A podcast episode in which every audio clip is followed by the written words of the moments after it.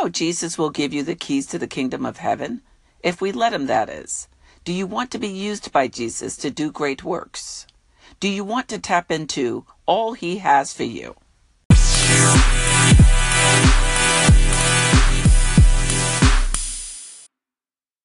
Hello, everybody. This is Sharon from Sharon's Heart, and welcome to today's devotional for Friday, January 12th, 2018, which also coincides with my latest In Sharon's Heart blog post.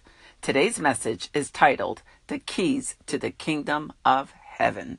Before I get into today's message, I want to take a moment to give a hearty shout out to a podcast I listen to each day.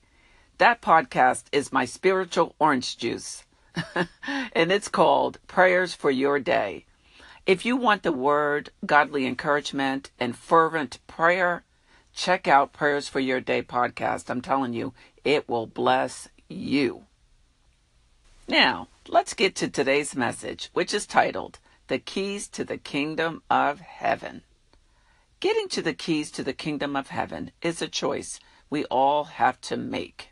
It's either a yes or a no. In Matthew 16:19, Jesus said, "I will give you the keys to the kingdom of heaven, and whatever you bind on earth shall have been bound in heaven, and whatever you loose on earth shall have been loosed in heaven." That's Matthew 16, 19.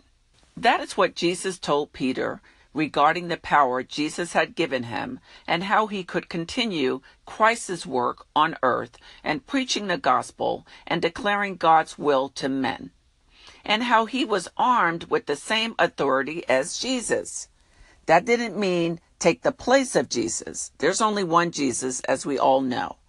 It simply meant to walk with authority, leadership, confidence, and power to draw all men, all people to the Lord. Today, nothing has changed. We all have that same authority. It might be a little different because you're you and I'm me and everybody's who they are. But we can use our life to help others see Christ. Whatever it is you do, whatever it is I do, we all have that special gift. We don't have to have an official title of apostle, minister, or whatever. We can all do our part in sharing Jesus with people. Whatever it is you do, it doesn't matter. We are all valuable. You're valuable. We're all valuable. And we have great things, great gifts we can say and do in order for people to see Jesus for themselves.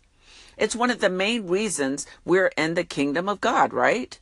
So let your light shine so others will see. It's about doing whatever it is you do, whatever it is that God put you on earth to do. Each one of us has a special mission, an assignment, and a plan here on earth. None of us is here by accident. So be encouraged in that. Be encouraged and letting your light shine and doing whatever it is you do because you are wonderfully and uniquely and fearfully made in the Lord God.